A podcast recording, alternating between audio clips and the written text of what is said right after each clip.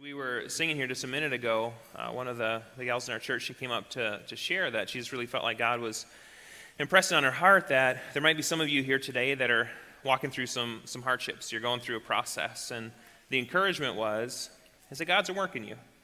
And just as gold has to be purified, there's a measure of God's at work in us. We, we see in the New Testament from glory to glory that there's a process that takes place in our lives. And so the encouragement was go through the process and watch what happens on the other end of that.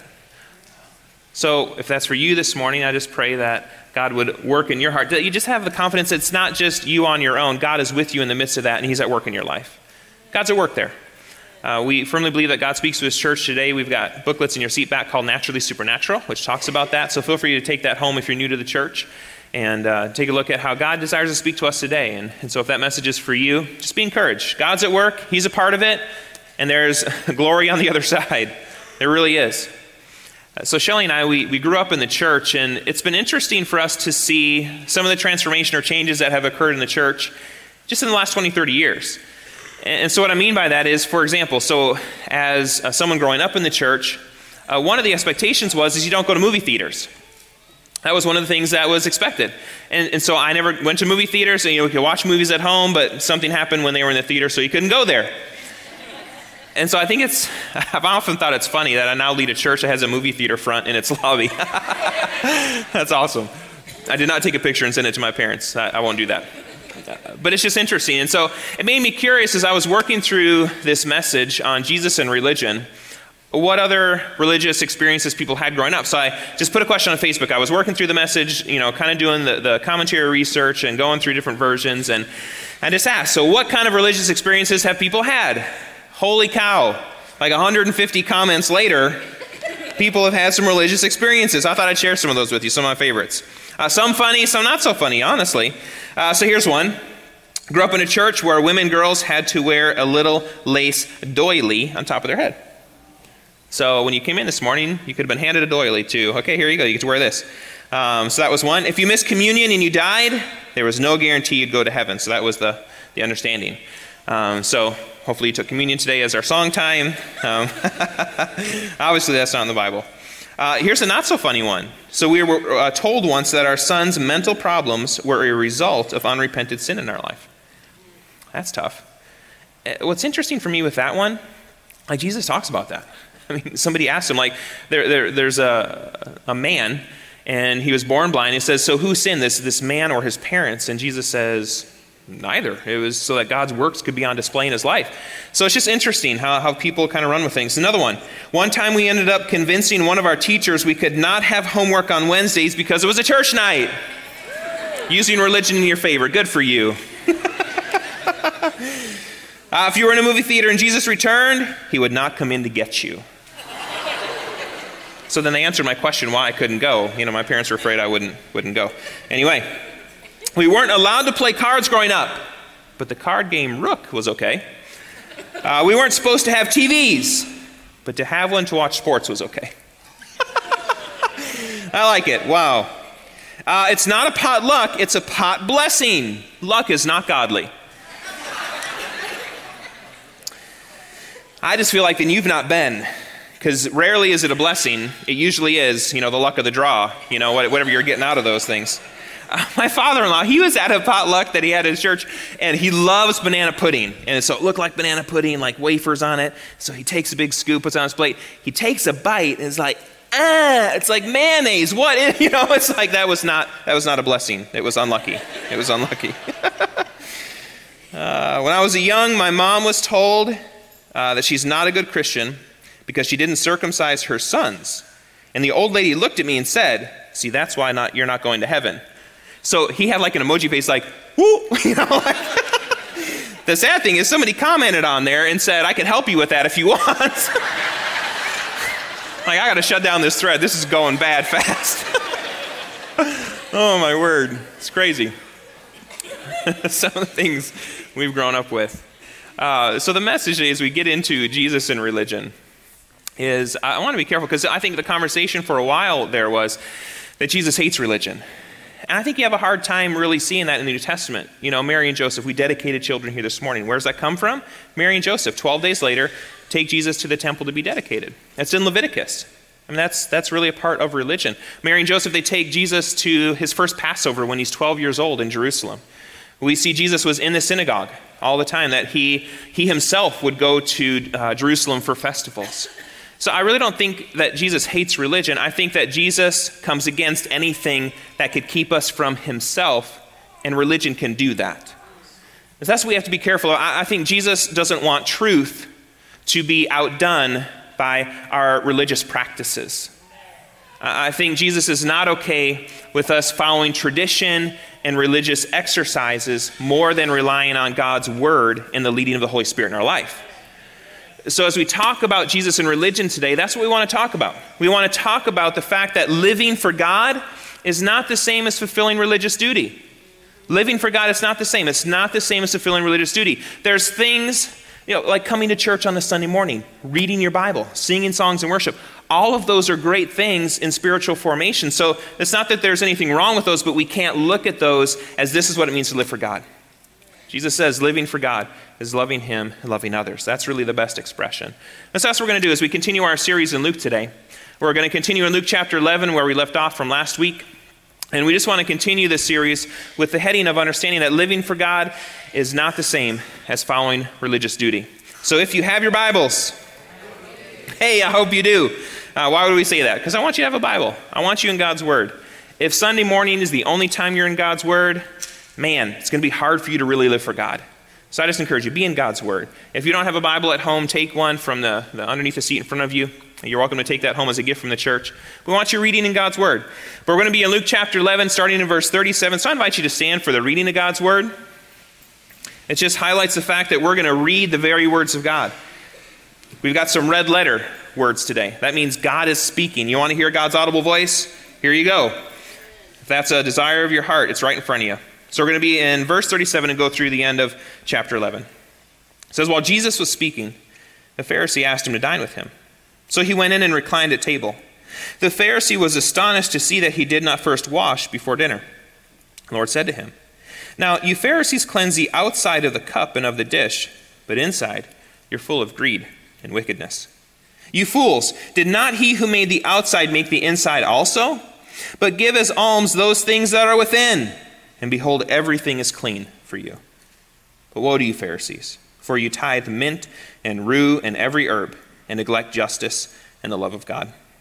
These you ought to have done without neglecting the others. Woe to you, Pharisees, for you love the best seat in the synagogues and greetings in the marketplaces.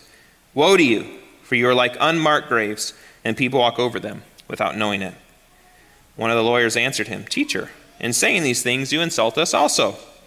And he said, Woe to you, lawyers, also, for you load people with burdens hard to bear, and you yourselves do not touch the burdens with one of your fingers. Woe to you, for you build the tombs of the prophets whom your fathers killed. So you are witnesses, and you consent in the deeds of your fathers. For they killed them, and you build their tombs. Therefore, also the wisdom of God said, I will send them prophets and apostles, some of whom they will kill and persecute, so that the blood of the prophets shed from the foundation of the world may be charged against this generation. From the blood of Abel to the blood of Zechariah, who perished between the altar and the sanctuary, yes, I tell you, it will be required of this generation. Woe to you, lawyers, for you've taken away the key of knowledge. You did not enter yourselves, and you hindered those who were entering. As he went away from there, the scribes and Pharisees began to press him hard and provoke him to speak about many things, lying in wait for him to catch him in something he might say. These are the very words of God. You may be seated this morning. If you were here last week, Pastor Zach Rainey, our family life pastor, he shared the, the passage right before this one. And it kind of gives us a, a, real nice bridge between what was the passage last week and the one we're heading into now. What it says in verse 33, so a couple of verses. He says, No one, after lighting a lamp, puts it in a cellar or under a basket, but on a stand, so that those who enter may see the light. Your eye is the lamp of your body. When your eye is healthy, your whole body is full of light. But when it's bad, your body is full of darkness. Therefore, be careful lest the light in you be darkness. It's a really important verse for us. Therefore, be careful lest the light in you be darkness. If then your whole body is full of light, having no part dark, it will be wholly bright, as when a lamp with its rays gives you light. So we go from these verses into these verses for the Pharisees and scribes. in that verse of be careful lest the light in you be darkness, what that is basically saying is this is that look, you can't have just a little bit of Jesus in your life. You need him to take fully over. That if you're simply fulfilling religious duty, oftentimes what people, religious people do is they, they kind of close their eyes to Jesus to say, I just can't take everything that you're saying. I can't take everything that you have. And so then what happens is you claim to know Christ, but you're actually darkness. You have just a little bit of knowledge, but you're really not living for God. All you're doing is fulfilling religious duty. But that's not God's plan for your life. God's plan for your life is to live for Him and experience all that He has for your life. So, where do you find yourself this morning? To, this morning's message really is one of self examination. May we see are we living for God or are we simply fulfilling religious duty? And if you discern and figure out, you know what, I'm kind of just going through the motions, I'm, I'm simply fulfilling religious duty, may you change your life to say, God, I want to live for you in everything, in every way. Let me not hold back. So, as we enter into our passage this morning, the first thing we find there is that living for God is not the same as fulfilling religious duty. Why? Because religious people, they look clean on the outside, but Jesus works from the inside out. Living for God is not the same as fulfilling religious duty. So, one of the ways we can know is if you're only concerned with how you look on the outside, well, you need to let Jesus work from the inside out. That's what he does, that's his method. So, the, the Pharisee, Jesus goes into this uh, person's house, he's going to eat dinner with them. And before we say, well, you know, why does it matter if he washes his hands or not? We've got to remember in the Middle East, your hand is your eating utensil. So that's part of the issue. So it's kind of like you go into Bruno's. You go to Bruno's, you order the Bruno's dough, you're going to share it as a table. So, what's your favorite dipping sauce? How many marinara lovers out there? Marinara? There's only a couple. I'm disappointed. How many cheese? Everybody's cheese. Fine, we'll go with cheese this morning. So, cheese is on the table. You dip your Bruno, your friend dips their Bruno dough, takes a bite, and then what's he do? Come on, man, put the cheese on the little plate. If you're going to double dip, do it right. Now you can't eat the cheese. You know, it's done. He double dipped. You're game over. So the Pharisee doesn't want Jesus to be a double dipper. Clean those hands because that's your utensil. That's part of it, but really what Jesus is driving at is the Pharisees, they had ritual purity laws. So it extended, they were extra biblical. So it went beyond what was prescribed in Scripture, and they were following this and saying, look, you've got to do this this is what it looks like to live for God, that you follow ritual purity. But what does Jesus say? He says, You need to be more concerned with the condition of your heart. Where's your heart at? How are you in relation to other people? How do you treat people? That's what it looks like to live for God. You've got to examine yourself that way. So, for us this morning, if we're just going through the motions, if we're showing up for church on Sunday, but then we're going home and not treating our neighbors, our colleagues, our, our friends and family well, that's, that's not really representing God well. What that means is we're simply going through the motions and not really living for God. I mean, if you show up here on Sunday and the offering bucket passes you by, I mean, these, these Pharisees, they tithe from their spice rack. Like, who does that? That's pretty crazy. I mean, so if you showed up on a Sunday morning, like that was your dedication, like, I'm going to tithe out of my spice rack this morning. And then you go home and you treat your neighbors poorly, that's a problem two different ways. One is your bookkeeper's not going to know what to do with your oregano and rosemary. Second problem is your neighbor is going to conclude, hold on, Christianity is a lie. That's a problem. If we're going to live for God, it can't just be that we're following religious duty and exercise. We've got to live for God with everything that's within us. And that's best expressed by loving God and loving neighbors. It's important that we live that way. It's interesting for these, these Pharisees as we look at what Jesus is trying to bring about for them. He says, Look, you're only concerned with the outside, but you need to be concerned with the inside as well, the condition of your heart. So, how do we apply that to our lives? If you realize you've simply been going through the motions, begin to pray this prayer Galatians 5 22 to 23. God, develop the fruit of the Spirit in my life. Give me more joy. Give me more peace. Give me more patience. Give me more kindness, gentleness, self control. Begin to pray that prayer. And watch as Jesus begins to change your heart. He can make all things new. That's the promise we have in Him. So, are you simply going through the motions, fulfilling religious duty, or are you really living for God that you want to see your life change from the inside out? Living for God is not the same as fulfilling religious duty. Because if you're simply wanting to be clean on the outside, Jesus' heart is to clean you from the inside out. But living for God is, is also not the same as fulfilling religious duty for other reasons. Because religious people, they desire accolades while Jesus models humility. Religious people, they want the praise of people, but Jesus walks in humility. He models it for us. So Jesus tells the Pharisees, Look, you're so concerned that as you go through the market, that people know who you are, they call your name. You're so concerned to have the best seat in the synagogue, but that's not what it looks like to live for God. If they were to look at his life, it's still hard for me to understand God, all powerful God, coming in the form of an infant, like we dedicated here this morning. Completely helpless, totally dependent on others for all things.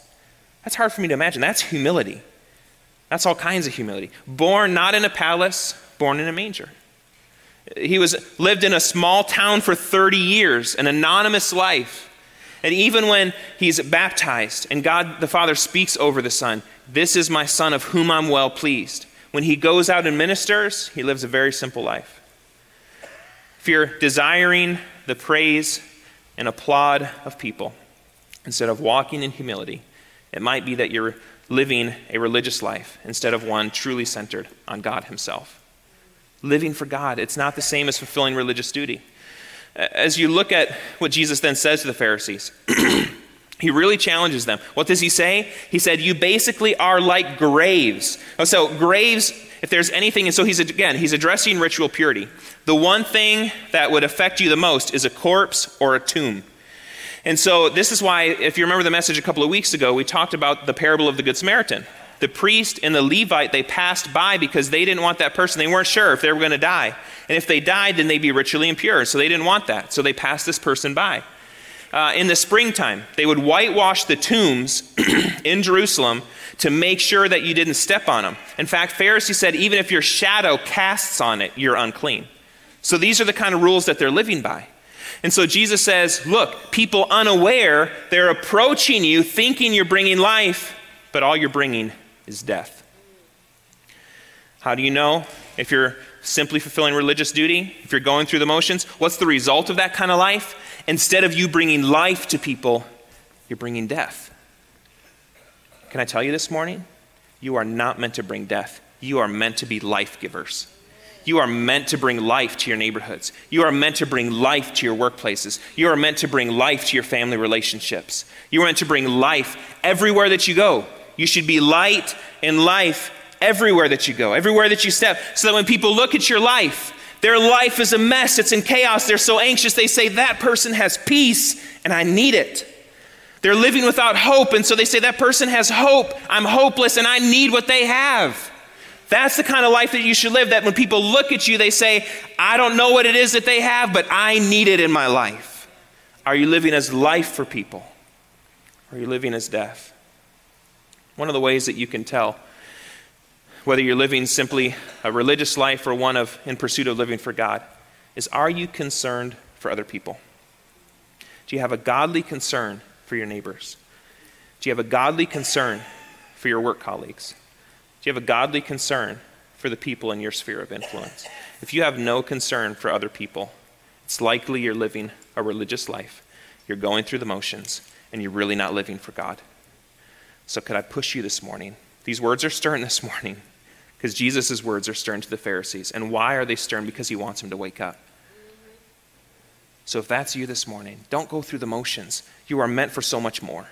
You are meant to give life and bring life everywhere that you go living for God is not the same as fulfilling religious duty. Because more than pursuing the applause of men, you should just be consumed with the fact that you are a child of God and you can walk in humility, confident in who you are in His name. And living for God, it's not the same as fulfilling religious duty. Because what we find is Jesus shifts his conversation from the Pharisees to the lawyers. The last thing we have is that religious people claim to have answers, while Jesus is the answer living for God, not the same as fulfilling religious duty because religious people think they have answers, but Jesus is the answer. The lawyer, he, he makes a statement. In fact, there was some chuckles. Even as you, you can't help it. You read that scripture, and the, and the lawyer's like, Jesus, you insult us too. And Jesus is like, you, woe to you lawyers. You know, he like changes his. so that sentence, actually, when I was working through the passage, it was both funny and curious to me. It was funny because it's just like, that guy just put his neck on the chopping block, you know? like, you set yourself up. But it was curious because I don't think he thought that's what he was doing. Jesus came into the Pharisees and teachers, he was eating with them. I think this lawyer really felt like, I don't know if Jesus is aware that he's insulting us as he says these things, so I'm going to point it out to him because I know that Jesus is concerned about who I am. And then Jesus confronts him for who he is. I mention this because as I was working through that passage, I think sometimes we go through the New Testament and we can think that Jesus was just at odds. He was always fighting with the religious people. But we need to remember that Jesus had a heart for the religious people too. Jesus has a heart for the church and the unchurched. Jesus has a heart for the religious and the irreligious. Jesus loves all people, and he doesn't want anything to stand in the way of your relationship with our relationship with God. So, wherever you find yourself this morning, God has a heart for you. That's why this lawyer asked the question. And then Jesus, what does he say? He basically gives him a poke because he wants him to wake up. If we're not careful, we can fall asleep, that we can just be going through the motions, and before we know it, we're simply fulfilling religious duty and we're really not living for God. And so then we've got to ask Jesus, test my heart. Where am I at in following you, Jesus? Do I love you well? Do I love others well? Or am I simply going through the motions? We need to ask Jesus to help us in answering that question. Where do you find yourself this morning? And when people come to you with questions, may I encourage you, don't always assume to have the answer, but may I encourage you, point people to the answer. So, as people approach you and, and ask questions, I constantly tell people, people that serve as mentors or in leadership or in discipling others, I tell them, look, here's what I can tell you. You are not the sage on the stage, you're simply the guide on the side. You aren't the answer, but you know the one who is. So, let's point people to Jesus. Let's keep helping them to find their answer in Him. So when people come up and say, you know what, my marriage, it's, I'm struggling. I'm struggling with my wife, and I'm struggling with my relationship with my husband. Could you say, well, as as I look at the life of Jesus, I read the scripture verse this morning in Mark. It says that he came to serve and not be served. So maybe try that in your marriage. See, see if that might turn things around for you. Somebody comes and asks questions saying, Man, parenting, I'm really having a hard time. I'm just, my, my kids, I just don't know where to go. And and you look at the icon from Luke. And if you're not real familiar with who Jesus is, this is why we want you in God's Word. Be reading the Gospel of Luke. Once you learn the character of Christ, you can start to live that out and, out and have others uh, do the same. Jesus is both lion and lamb. So, what you need to ask yourself in parenting is which one do I need to really model right now? he, he's both. Yeah, I, I love that C.S. Lewis quote, you know, from the Chronicles of Narnia is Aslan. Aslan it was, the, was Jesus, the lion. Is Aslan, is Jesus safe? Well, no, he's not safe, but he's good. How are you living as a parent? So help point people to Jesus. You, you might not have the answers, but you know the one who is. Let's live with Jesus as the answer. Living for God is not the same as fulfilling religious duty. So, where do you find yourself this morning? Uh, Self examination. Are you walking after Jesus? Are you walking in humility, or are you seeking the praise of people? Are you going through the motions, showing up to church on Sunday, giving in the offering, reading your Bible, but then you're not treating your neighbors well? Those kinds of things, as you examine your life, will help you understand where you're at. Because once you understand where you're at, then Jesus can come in and address and lead you where He wants you to go to live the life that He's called you to. Do you claim to have the answers, or are you simply pointing to the one who is the answer? Where do you find yourself today? I'm going to invite you to stand as we close in song this morning. And I'd like to give two invitations. I'll always give an invitation for people to make a decision to follow Jesus. Best decision you can ever make in your life. But the way I'd like to start this morning, first invitation is this. Maybe you've been going through the motions. And as we've been talking this morning, you've realized, if I'm honest with myself, that's where I've been at. I've been attending church, I've been showing up and giving in the offering, I've been reading my Bible, but I really am not very concerned for my neighbors. I, I really don't have a whole lot of concern for my work colleagues. So I really have been fulfilling religious duty. I haven't really been living for God. So I just want to pray with you this morning if that's where you find yourself. Confession's a powerful thing. It's a powerful thing because it says, man, I know I've fallen short, but God, I know that with you, I can make it work, that all things are possible.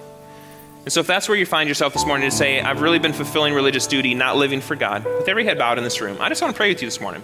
I won't call you up to the front, but I just want to pray with you. I want you to be able to acknowledge before God to say, you know what? I know this is where I'm at, but I don't want to stay there. I want to live for you and experience the life that you have for me. If that's you today and you'd say, I want to live for God, not just fulfill religious duties, raise your hand. I want to pray with you today. Several hands. Over here on the left, anybody else that say, That's me.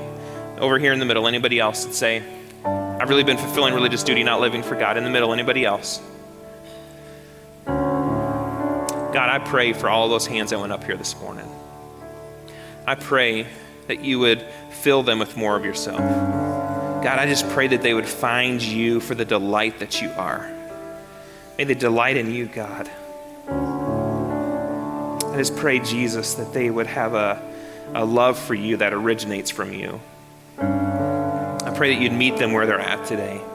Pray that you'd fill them with yourself. I pray that they begin to live the life that you have for them. Lord, we're not called to go through the motions. We're not called to live a boring life. We're not called to, to live one of mundane mediocrity, but I just I know that we're called to live one uh, where we get to see your hand at work in our lives, through our lives, and the lives of others around us. And so, God, I just pray that you um, would lead people to yourself today. Give them strength, Father. As they leave from this place, may they be life and light to everyone they encounter, Jesus. May they live for you, holy God. May that light that they are be set up on a place where others can see, that others could say, Man, I need what they have. They're filled with hope and joy and peace, and I need that too. Help them live like that, God. We just pray these things in Jesus' name. Amen. If you're here today, you've never made a decision to follow Jesus, but you know that the only way to live for God is to live with Jesus at the center of your life. So if that's where you find yourself today, and you'd say, I need to live for God, I need to make that decision. I've never surrendered my life to Jesus. But you'd say, But today is my day. Today I'm going to follow Jesus. With every head bowed, I just want to ask you if that's you this morning to say, I need to follow Jesus. I don't want to keep living just life going through the motions. I want to live with purpose and meaning and hope for the future. And if that's you today, I just want to encourage you raise your hand. I want to pray with you before we leave today. Anybody say that's me? I need hope and joy and peace, and that all comes in Jesus. Anybody here today that say that's me? I need to follow Jesus today. I want to make that decision. I want to live for God. I want to follow you, Lord. God, I just pray for everyone in this room. I pray that you'd help us to live for you fully, completely, holding nothing back. Jesus, we ask, your kingdom come. Lord, where you're not evident in our life, I pray that you'd come in and take over. Bring light where there's darkness, bring life where there is death. God, I just pray that we would live for you for a lifetime. That life in Jesus starts now. It's not that we make a decision to follow you and that's the finish line. No, that's a starting line. And so, God, I just pray that we would start with you and keep going and experience all that you have for us. In Jesus' name we ask it. Amen. Amen. I just encourage you as we close in, in song this morning, give it all to Jesus. Spirit of the living God, we're going to sing. And so I just pray that the Spirit of the living God would fill you full today, that you leave from this place, you truly would be the light and life that God has called you to. Let's sing.